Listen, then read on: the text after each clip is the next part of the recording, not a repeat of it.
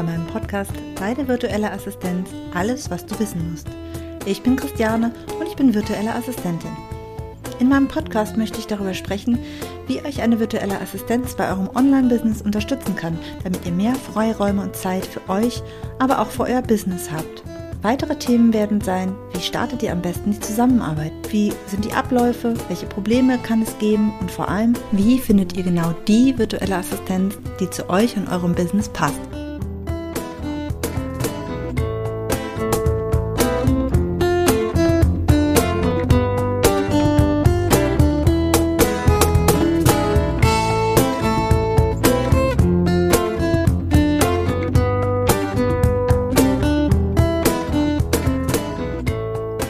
Hallo, herzlich willkommen in meiner neuen Podcast-Episode. Heute gibt es die dritte Episode zum Thema Team und ich habe mir dazu Angelique eingeladen. Sie ist Führungscoach und berät unter anderem zum Thema Teamaufbau. Hallo Angelique, schön, dass du bei mir bist. Hallo Christiane, schön, dass ich bei deinem Podcast dabei sein darf. Ja, es hat ja auch einen Grund, warum ich dich hier eingeladen habe. Wie gesagt, es geht ja ums Thema Team. Ähm, sag doch mal ganz kurz, wer, wer du bist, was du machst, ähm, dann weiß der Hörer auch gleich, worum es geht. Ja, ähm, ich bin Angelique. Ich bin Expertin für Teamführung und Teamaufbau, speziell für Unternehmerinnen. Das bedeutet, ich, gründe, äh, ich coache Gründerinnen und Selbstständigen, wie sie ihr Business mit Team so führen können, dass sie weiter wachsen und dass sie dabei voll erfüllt sind und Spaß haben und wirklich das Business haben, was sie sich schon immer vorgestellt haben. Das klingt ganz wundervoll bei Teamaufbau denken ja ganz viele an so große Unternehmen. Für wen ist dieses Thema denn alles wichtig? Also du sagst ja, du bist für ähm, Unternehmerinnen, aber für kleine, große, für alle, für wen bist du da? Ähm, eigentlich für alle, die selbst äh, ihr Unternehmen führen.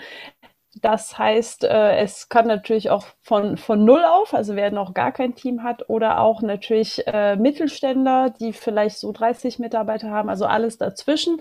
Und im Prinzip finde ich, das Thema Team ist eigentlich für alle relevant, weil niemand sollte wirklich ganz alleine ähm, arbeiten. Es gibt von Anfang an Möglichkeiten, tatsächlich auch äh, das Thema Teamaufbau anzugehen, um die Selbstständigkeit und das, äh, das eigene Unternehmen so aufzubauen, dass es nachhaltig ist, dass es Spaß macht und dass es eigentlich genau so ist, äh, wie das, was man sich vorgestellt hat, als man gegründet hat. Ja, du hast ein paar Punkte gerade schon erwähnt. Welche Vorteile hat man denn, wenn man dann ein Team aufbaut? Also von, was hat man von einem Team? Also ich glaube ganz, ganz klar und das von Anfang an äh, Entlastung im Sinne von zeitliche Entlastung. Also das heißt, wenn man sich von Anfang an wirklich auch sehr früh mit dem Thema auseinandersetzt, sich Hilfe holt, gewinnt man ein paar Stunden, äh, die man woanders einsetzen kann. Aber auch sehr schnell ähm, ist es nicht nur eine Zeit, sondern auch ähm, gedankliche Entlastung, wenn man bereit über Wort Mental Load. Da redet man ganz viel im Privaten drüber, über die Verantwortung, die viele Frauen tendenziell in einem Haushalt tragen, ähm, auch wenn nicht alles von sich selbst umgesetzt wird. Und genauso ist es auch im Unternehmen, dass eben tausend Dinge, es gibt tausend Dinge, an die man denken muss, die man umsetzen muss. Und ähm, zu wissen, dass etwas umgesetzt wird, dass etwas erledigt wird, ohne dass man selbst sich hinsetzen muss und das durchführen muss, ist nicht nur ein, zeitliche, ein zeitlicher Gewinn, sondern auch ein, äh, eine Ersparnis in Gedankenkapazität, die man woanders einsetzen kann. Das heißt, deshalb ist genau der, der Punkt von, von deiner ersten Frage, warum ist Teamaufbau auch für Solopreneurs und kleine Unternehmer so wichtig, weil es gerade da auch Entlastung bringt und die Möglichkeit gibt, viel mehr Dinge zu erreichen. Mhm. Und woran merkt die Unternehmerin dann, dass jetzt ist es Zeit für einen Teamaufbau? Also ich würde sagen, in dem Moment, wo man es merkt, ist es auch fast schon zu spät. Weil merken tut man es, wenn, wenn man wirklich dann in der, äh, wenn man super beschäftigt ist, mega gestresst, zu viel zu tun hat, nicht ausreichend Zeit hat. Äh, und da merkt man, alles klar, jetzt brauche ich ein Team, jetzt brauche ich Unterstützung. Und meistens ist man aber in einer Drucksituation, in einer Situation, und, äh, und das erschwert nochmal, weil es trübt auch den Blick für das Wesentliche, für wie man jemanden aussucht, für welche Aufgaben. Deshalb ist meine Empfehlung tatsächlich, sich mit dem Thema auseinanderzusetzen, bevor es dazu kommt, bevor man wirklich im Stress ist und wirklich mit dem Rücken vor der Wand steht und denkt, okay, ich brauche sofort Hilfe, sonst äh, kollabiert alles, weil in dem Moment wird man nicht unbedingt die sinnvollsten äh, Entscheidung treffen, die einen auch wirklich weiterbringen, sondern das, was am meisten brennt.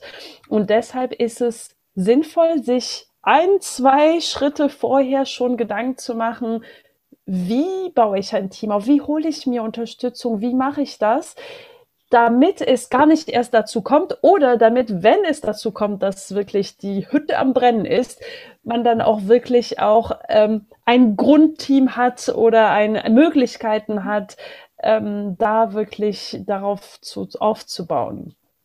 Ja, das äh, klingt total gut. Das ist ja auch das, was ich auch immer sage. Äh, nutzt, man soll halt echt besser die Zeit nutzen, wo man eben gerade nicht so viel zu tun hat. Auch wenn es paradox vielleicht im ersten Moment klingt, aber es ist ja. halt wirklich, ähm, ich habe selber auch schon als VA halt eben selber auch die Erfahrung gemacht, dass es wirklich ein extrem schlechter Zeitpunkt ist, äh, mit der Zusammenarbeit zu starten, wenn es schon Stress da ist, weil ähm, ist, man braucht ja auch immer erstmal einen Moment, bis das dann wirklich läuft. Also ich meine, ja. selbst ähm, wenn man gut darin ist, sich schnell einzufinden ähm, auf den anderen und einzustimmen und ähm, sich da anzupassen, aber trotzdem ist es einfach der schlechteste Zeitpunkt, weil da muss es dann laufen. Ne? Ja, und es ist auch äh, aus Unternehmerin-Sicht auch äh, tatsächlich eine Zeitinvestition, die man auch tätigen muss mhm. für die Einarbeitung, um zu äh, erklären, worum geht es bei der Aufgabe und was ist einem wichtig und so weiter. Also dieses ganze Thema wirklich Einarbeitung und ähm, das Delegieren von Aufgaben kostet im ersten Schritt auch Zeit. Und wenn man in einer Position ist, wo man wirklich null Zeit hat, dann ist das auch schon zu viel. Deshalb diese Zeit kann man gut vorher, einen Schritt vorher investieren. Deshalb, um auch vielleicht auf deine Frage zurückzukehren, wann merkt man, dass es soweit ist? Ich glaube, ab dem Moment, wo man merkt, okay, mein Produkt, meine Idee funktioniert, mein Unternehmen ähm, zeigt, zeigt äh, eine positive Entwicklung. Ich habe Umsatz äh, und merke, okay, es könnte sich tatsächlich weiterentwickeln und es fangen an, neue Ideen aufzukeimen. Und der erste, der, das erste Zeichen, so, okay, ich habe so viele Ideen, aber ich habe absolut keine Ahnung, wie ich das umsetzen soll, wenn ich auf meinen Kalender gucke dann sollte man spätestens dann auch wirklich überlegen, okay, alles klar, jetzt sofort. Ähm, schauen, wie, wie mache ich das mit einem Team, auch wenn es eben im kleinen Rahmen anfängt und eben nicht so sofort ein Team von fünf Mitarbeitern, die festangestellt sind, sondern äh, tatsächlich auch überlegen, okay, wie kann ich da eine, einen Grundstock an Team, irgendwie so eine Idee, ein Konzept aufbauen, um da weiter wachsen zu können und darauf zurückzugreifen, wenn es wirklich dann auch mehr wird, wenn es stressiger wird und so weiter. Ja, ähm, ich habe ja natürlich den Podcast äh, über die virtuelle Assistenz, aber es gibt ja, ja, sicherlich noch andere Möglichkeiten. Also was für Möglichkeiten gibt es denn außer einer virtuellen Assistenz, ähm, sein Team aufzubauen? Ich glaube, das Thema äh, ähm, Festangestellte ist selbstverständlich. Das gibt es auch als Möglichkeit, aber tatsächlich auch ähm, das, was am Anfang am, am wenigsten relevant ist, weil ein Festangestellter ist natürlich auch eine große Verantwortung. Ähm, es ist auch ein großen Kostenfaktor. Das heißt, das Thema Festangestellte kann ein Ausblick sein. Das ist aber, glaube ich, nicht der erste Schritt. Teilzeitangestellte ist eine gute Idee, dass äh, man sich jemanden holt, der ähm, in Teilzeit dabei ist und unterstützt, je nachdem, was der Tätigkeitsbereich ist. Und darunter passen, packen, also kommen auch die Minijobber. Das heißt, Minijobber ist ja eine andere Form von Teilzeit äh, angestellt sein. Auch das ist eine Möglichkeit, wobei es da auch natürlich Abgrenzungen gibt ähm, was kann ich einem Minijobber geben, auch wie, welche Art von Aufgaben, wie umfangreich ist es, äh, welches Ergebnis möchte ich haben, was, welchen Einsatz habe ich. Ähm, das heißt, Minijobber sind auch je nach Aufgaben, je nach Tätigkeitsfeld eine, eine, eine Variante.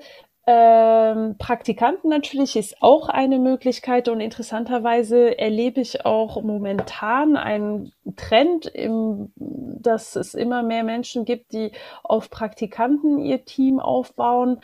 Ähm, also es gibt mehrere Trends, aber das, äh, das war vor einigen Jahren auch sehr viel der Fall, insbesondere bei äh, Startups zum Beispiel oder auch in Agenturen, in Marketingagenturen hat man das auch sehr viel gemacht und es war bei letzten, in den letzten Jahren weniger der Fall, weniger präsent und momentan in den letzten Monaten habe ich das vermehrt erlebt. Ähm, Praktikanten sind natürlich eine super Ressource, die bringen neue Ideen, die, ähm, die sind auch motiviert, aber sie erfordern auch viel mehr Führung. Das heißt, es ist, ähm, es ist eine Möglichkeit, aus meiner Sicht sollte es aber nie die erste Möglichkeit sein, sein Team aufzubauen. Und es gibt natürlich auch die Möglichkeit, ähm, freie Mitarbeiter oder virtuelle Assistenten ähm, ins Team zu holen. Ich sage jetzt mal, virtuelle Assistenten sind eine, ja, eine, ein Teil von der, oder ist eine Art von freien Mitarbeiter. Ähm, und aus meiner Sicht ist das eine super Möglichkeit, um am Anfang sein Team aufzubauen, weil es ungemein flexibel ist und weil ich mir mit virtuellen Assistenten auch die Möglichkeit äh, ins Haus hole, mir kompetente, erfahrene Personen reinzuholen in mein Team, ohne dass ich, wie gesagt, jemanden komplett fest anstellen muss und, äh, und da ein, ein riesen Kostenfaktor mit einem riesen Verantwortungsfaktor. Ähm, und ich glaube, das, was äh, super wichtig ist, auch je, um zu entscheiden, was ist richtig für mich ist, welchen Einsatz, was möchte ich für mein Team ähm, als Einsatz bringen. Und es gibt drei Währungen, die jede Unternehmerin und jeder Unternehmer hat. Das ist einmal Zeit, Geld und Energie. Und äh, Geld kann immer mehr werden. Energie und Zeit sind aber begrenzt. Vor allem Zeit ist begrenzt. Und deshalb ist es immer die Frage, wie viel Einsatz möchte ich da reingeben in diese, in die, in, in das Team. Und das ist genau der Punkt, wo zum, aus meiner Sicht viele auch das Thema Praktikanten nicht unbedingt ähm, ja unter Berücksichtigung von diesen Aspekten angehen, dass es natürlich möglicherweise viel günstiger ist, einen Praktikant zu nehmen oder sogar unbezahlt. Das gibt es auch. Ähm, aber welchen Zeiteinsatz, welchen Energieeinsatz habe ich, wenn ich jemand Ungelerntes zu mir ins Team hole. Der muss nicht nur eingearbeitet werden, der muss angelernt werden. Und das ist natürlich nicht der Fall, wenn ich jemanden ins Team hole, der schon Erfahrung hat. Und da sind natürlich die äh, virtuellen Assistenten und alle Arten von freien Mitarbeitern natürlich super, weil ich mir da auch Kompetenz reinholen kann und habe einen viel wenig, viel geringeren Zeiteinsatz. Und das ist, glaube ich, dieser Aspekt, der ähm, aus meiner Sicht auch sehr viel für VAs also für virtuelle Assistenten spricht, für den Teamaufbau insbesondere zu beginnen. Ja, da sprichst du ein ganz gutes ähm, oder ein wichtiges Thema auch an, weil also ich als äh, VA stelle halt auch immer wieder fest, wenn ich jetzt äh, Kundenanfragen habe, dann ist häufig so, da wird gerne so die eierlegende Wollmilchsau ja. gesucht, ja. Also das ist dann halt schon, also äh, sicherlich gibt es auch den, den Trend, dass speziell natürlich in Spezialgebieten dann irgendwie hier Leute angefragt werden, aber ganz schnell kommt dann die Frage, kannst du nicht das und das auch machen, ja? Ähm, ja. Das, äh, also ich denke, das ist ein Vorteil. Ich denke, es kommt dann natürlich drauf an. Das muss man natürlich dann, wie du sagst, gucken, ob die dann auch darin Erfahrung hat. Also ich persönlich sage inzwischen schon auch so mh, hm, den Bereich, dass äh, könnte ich dir jemanden empfehlen? Ja, ich gebe das dann auch lieber weiter, als dass ich mich nochmal in einen anderen Bereich einarbeite oder in Bereichen, wo ich mich einfach auch vielleicht nicht so wohl fühle. Ich denke, da sollte jeder bei dem bleiben, was er auch gut kann. Ähm, siehst du das aber trotzdem als Vorteil, gerade so, wenn man noch klein anfängt mit dem Teamaufbau, dass man dann jemanden hat, der dann alles kann? Oder würdest du dann schon auch lieber sagen, nee, lieber wirklich Spezialisierungen suchen? Also lieber, der Vorteil ist ja auch bei einer VA, dass man ja, dadurch, dass man keine Nebenkosten oder sowas hat, dass man ja auch eigentlich relativ schnell ohne Probleme auch mehrere beauftragen kann. Wie siehst du das? Oder was würdest du da am Anfang empfehlen? Ich glaube, das, was du gerade angesprochen hast, die eierlegende Moll war das Wollmilchsau, ist äh, ein, ja, vielleicht eine typische Falle, die äh, einige machen, wenn sie anfangen, ihr Team aufbauen zu wollen. Wenn sie sagen, okay, ich hole mir dann Unterstützung und am liebsten hätte ich jemanden, der alles macht oder ich suche mir jemanden, die ist super, perfekt, die arbeitet, wir arbeiten toll. Ja, dann soll sie noch mehr machen, weil die macht das ja schon gut.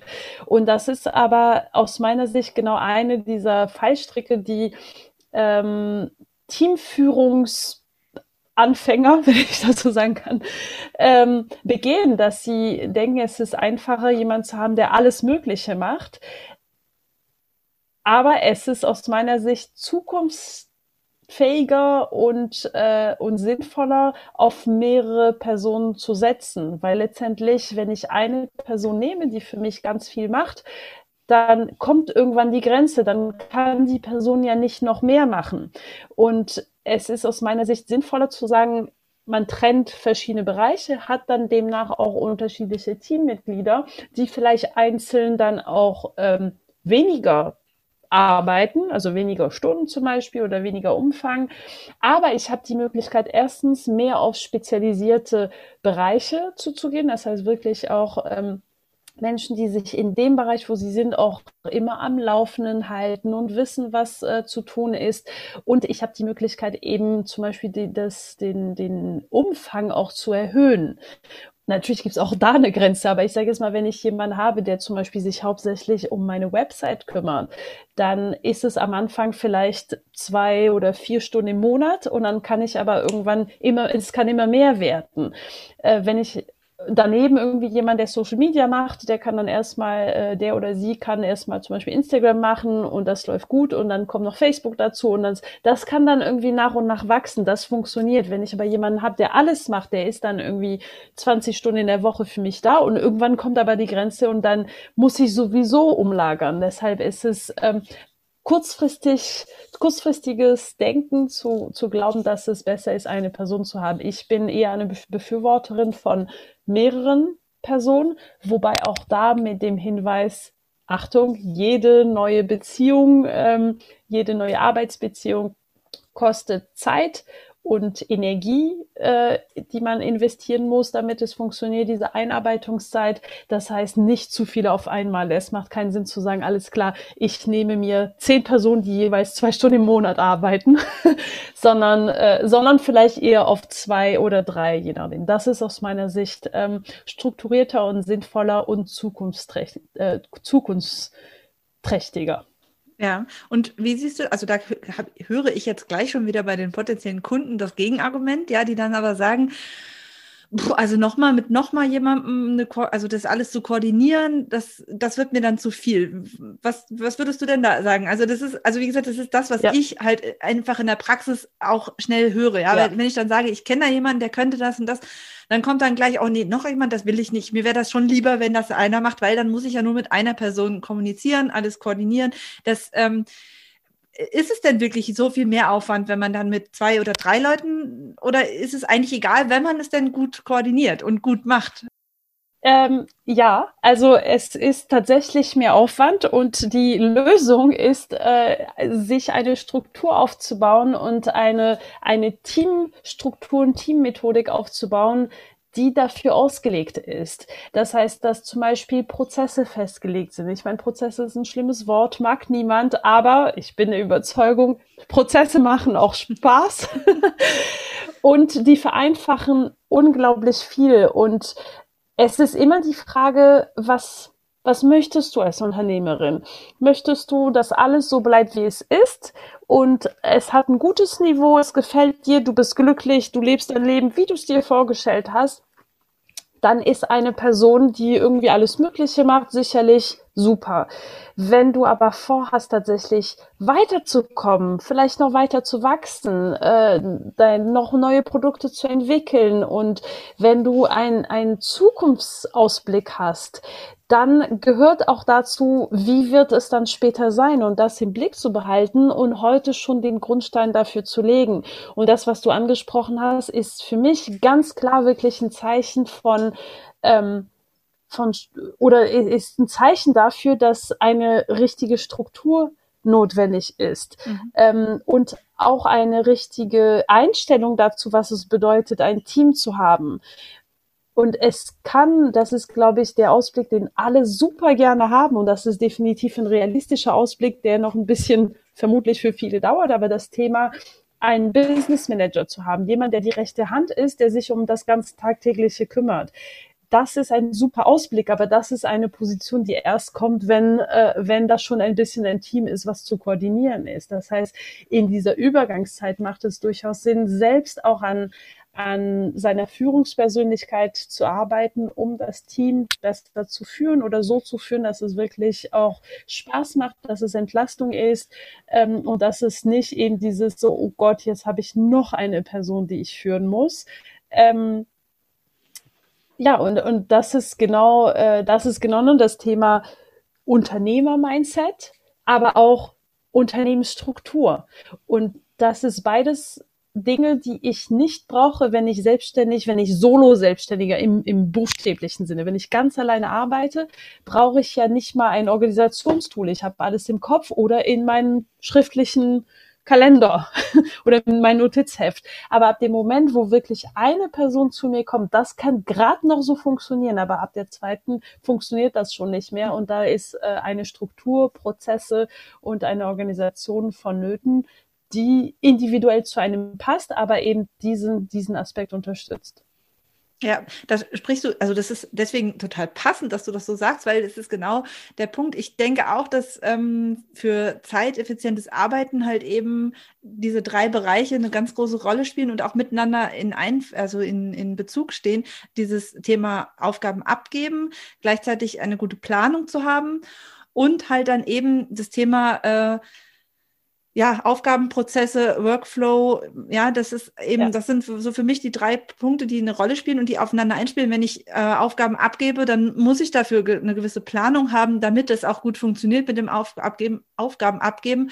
Ähm, genauso brauche ich aber eben auch diese Aufgabenprozesse, die irgendwie klar sein müssen, zumindest wenn es dann, ja, wie du schon sagst, ein bisschen fortgeschrittener ist und man wirklich ja. dann auch Zeit sparen möchte. Also das erlebe ich auch immer wieder für mich ist es so, manchmal ergibt sich das mit der Zeit, mit der Zusammenarbeit. Das ist, ähm, dass sich dann, dann diese Prozesse auch so richtig zeigen, dass man dann auch sieht, ähm, mhm. was Sinn macht, in welcher Reihenfolge man die Sachen macht oder auch abgibt, ja, weil es macht ja keinen Sinn, wenn ich etwas erledige und dann ist es immer so ein Ping-Pong-Spiel, immer hin und her, dann wird wieder, muss ja. noch was von dem einen und dann wieder vom anderen spätestens dann sieht man, dass es halt alles relativ äh, ineffizient ist und dann finden sich im besten Fall natürlich automatisch die Strukturen, dass man das so zusammenfasst, äh, dass es dann eben nicht immer dieses Hin und dieses zeitaufwendige Hin und Her. Ich meine, es ist ja nett, wenn man miteinander sich austauscht, aber es ist halt einfach sehr kost, äh, also zeitintensiv ja. und ja. insofern genau, deswegen ist, bist du ja jetzt, das, also das Interview mit dir ist ja jetzt der Auftakt sozusagen von äh, drei Interviews. Also dann, dann ist es das erste und die nächsten Wochen gibt es halt dann einmal eins noch zum Thema Planung und dann gibt es halt eben auch noch eins zum Thema Workflow. Insofern ist das total passend, was du gerade gesagt hast. Ähm, nur schon mal so als Ausblick. Ähm, Genau, was mich jetzt noch interessiert oder was, was dazu auch ganz gut passt, ist halt, ich erlebe halt tatsächlich immer wieder, dass gerade so dieses Thema Führen für viele ja auch so ein bisschen so ein rotes, nein, nicht ein rotes Tuch, das ist schon wieder ein mhm. bisschen zu viel, aber genau dieser Punkt, dieses, dieses Verantwortung übernehmen und eine Struktur zu geben, davor scheuen sich halt meiner Erfahrung nach auch viele. Also ganz viele kommen halt an und sagen, ich hätte da was zu machen und es ist für die unglaublich schwierig, das wirklich so als, ja, so wie ich mir das dann eigentlich vorstellen würde, dass jemand führt. Ja, also wirklich äh, Führung im Sinne von, ähm, ja, die, die Zügel in der Hand haben sozusagen und wissen, wo es langgehen soll. Und äh, das fehlt aber vielen. Ähm, hast du da irgendwie, ja, ist, ist oder ist täuscht, habe ich, hab ich nur die Leute, die zu mir kommen, die so sind? Oder ist das tatsächlich für so viele so schwierig? Oder ähm, wie, wie ist das? Ich glaube, ähm, das hat vor allem damit zu tun, was die Wahrnehmung ist und was die Glaubenssätze äh, anbetrifft, was Führung bedeutet. Und ich glaube, es gibt viele Selbstständige und Unternehmer und Gründerinnen, die ähm, die noch nicht in Festanstellung waren, die zum Beispiel sofort sich selbstständig gemacht haben. Es gibt aber auch sehr viele, die schon mal angestellt waren und ein Chef ich benutze mit dem Augenzwinker bewusst die männliche Form, hatten, die der vielleicht nicht ähm, dem entsprach, was, äh, was sie äh, als, als gut fanden. Und äh, so entsteht auch ohne unbewusst ein Bild von Führung, was es bedeutet, ein Team zu führen, ein Chef zu sein, Chefin zu sein. Ähm, mit dem man sich nicht identifiziert.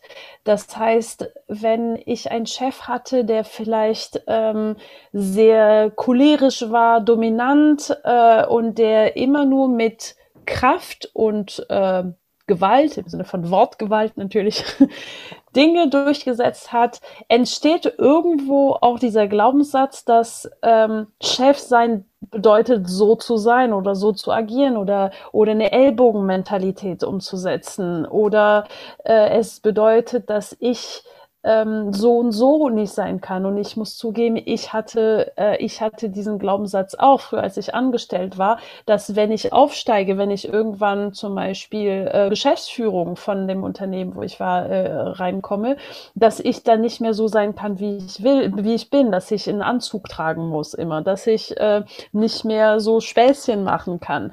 Und ähm, das war für mich eine gläserne Decke, von der ich heute natürlich lerne, weil ich weiß, es gibt, man, man entwickelt selbst Glaubenssätze darüber, was es bedeutet, Chef zu sein und man identifiziert sich nicht damit und deshalb denkt man, dass man es entweder nicht kann, dass man es nicht will, also dass man diese Chefmentalität nicht haben will. Ich will nicht Chef sein, das ist auch etwas, was ich sehr viel von Kunden höre, die zu mir kommen. Ähm, und so bremsen sie sich selbst in der Entwicklung von dieser Führungskompetenz.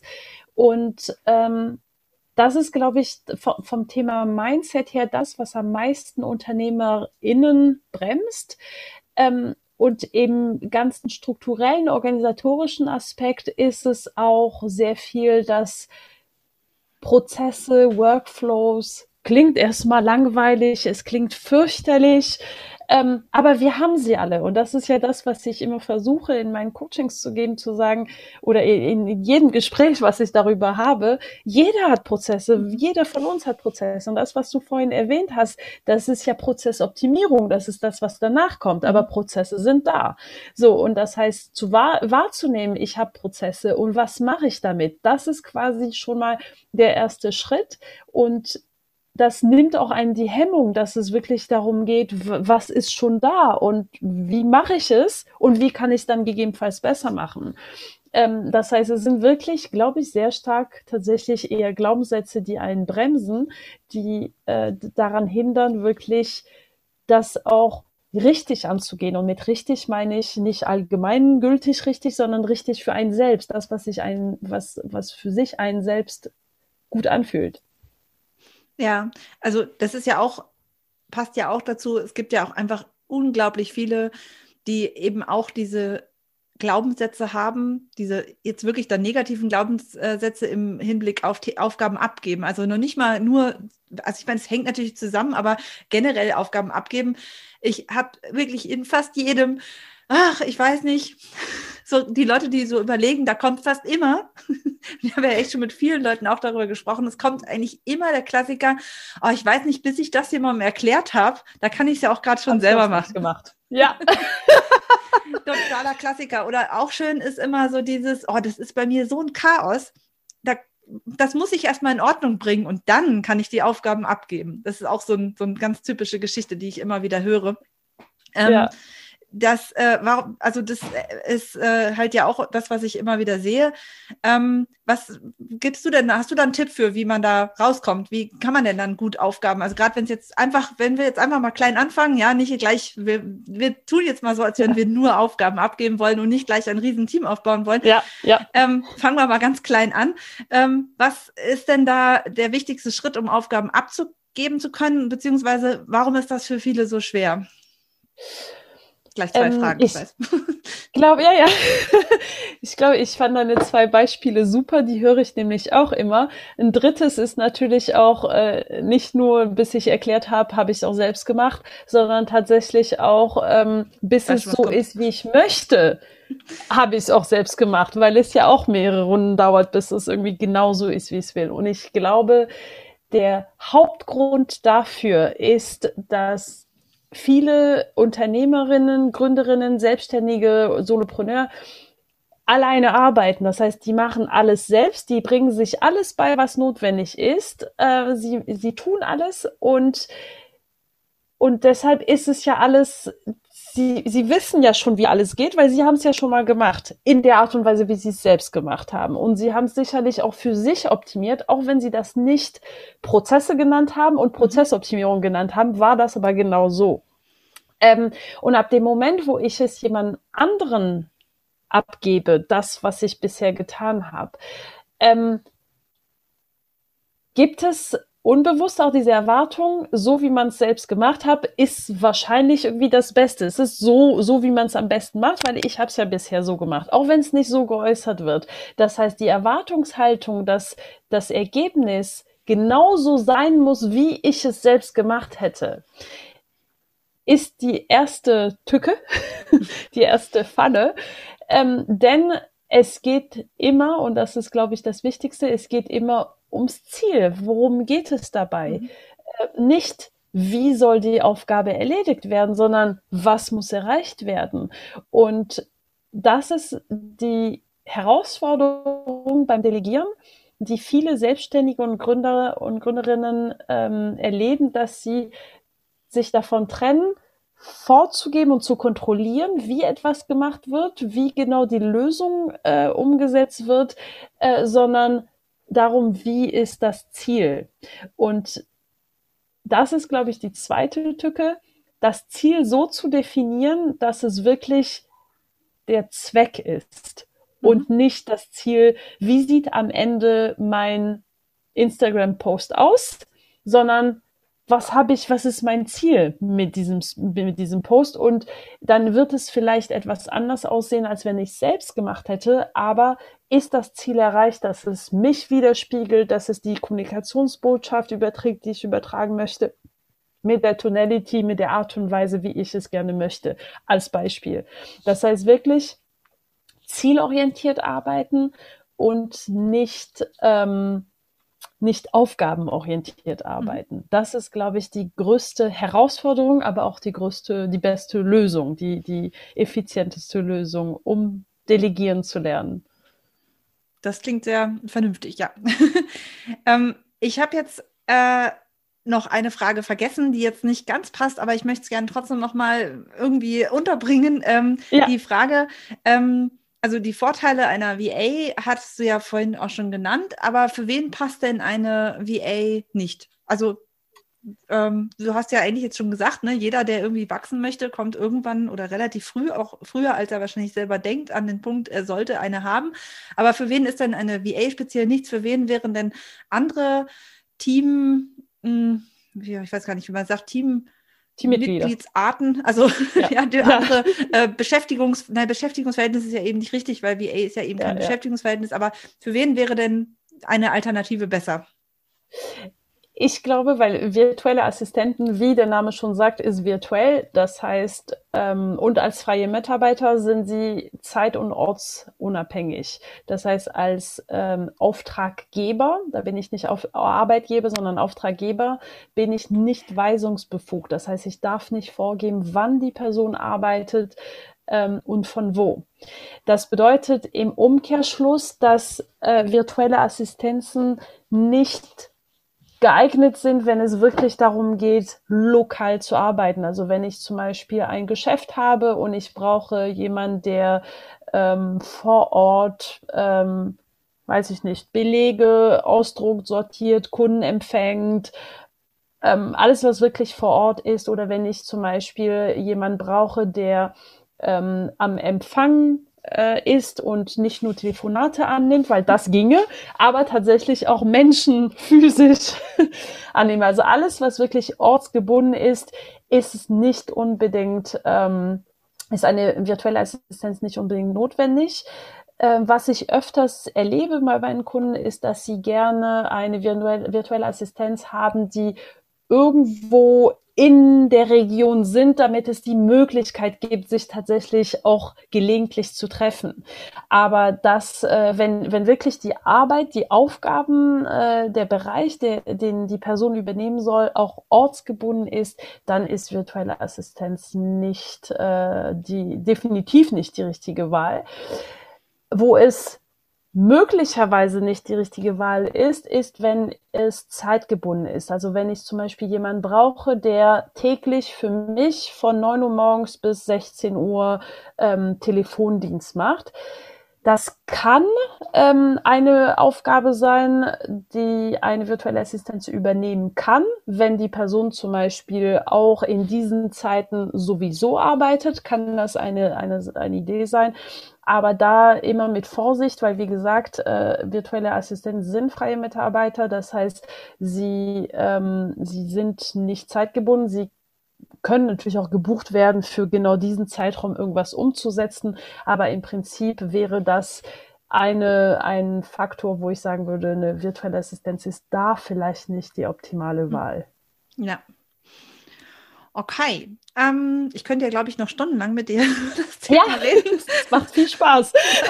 Aber ich glaube, ähm, am, zum Schluss würde ich jetzt einfach nochmal von dir hören, ähm, ja, wie dein persönliches Angebot ist. Also du hast ja schon gesagt, wem du hilfst, aber gibt es irgendwas Konkretes, wo du sagst, hey, das Angebot würde ich jetzt gerne hier mal kurz vorstellen, was du, ähm, ja, was du tust?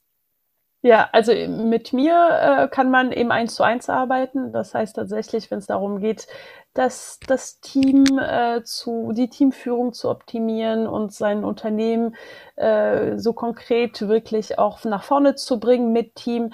Ähm, aber eins meiner äh, auch Produkte ist ein Gruppenprogramm, äh, was jetzt gerade läuft, aber demnächst auch äh, in die neue Runde geht. Und zwar geht es um, wie äh, wie baue ich ein Team auf? Wie stelle ich die richtige Struktur? Wie entwickle ich das richtige Mindset? Also tatsächlich viele, viele Punkte, die wir gerade eben besprochen haben.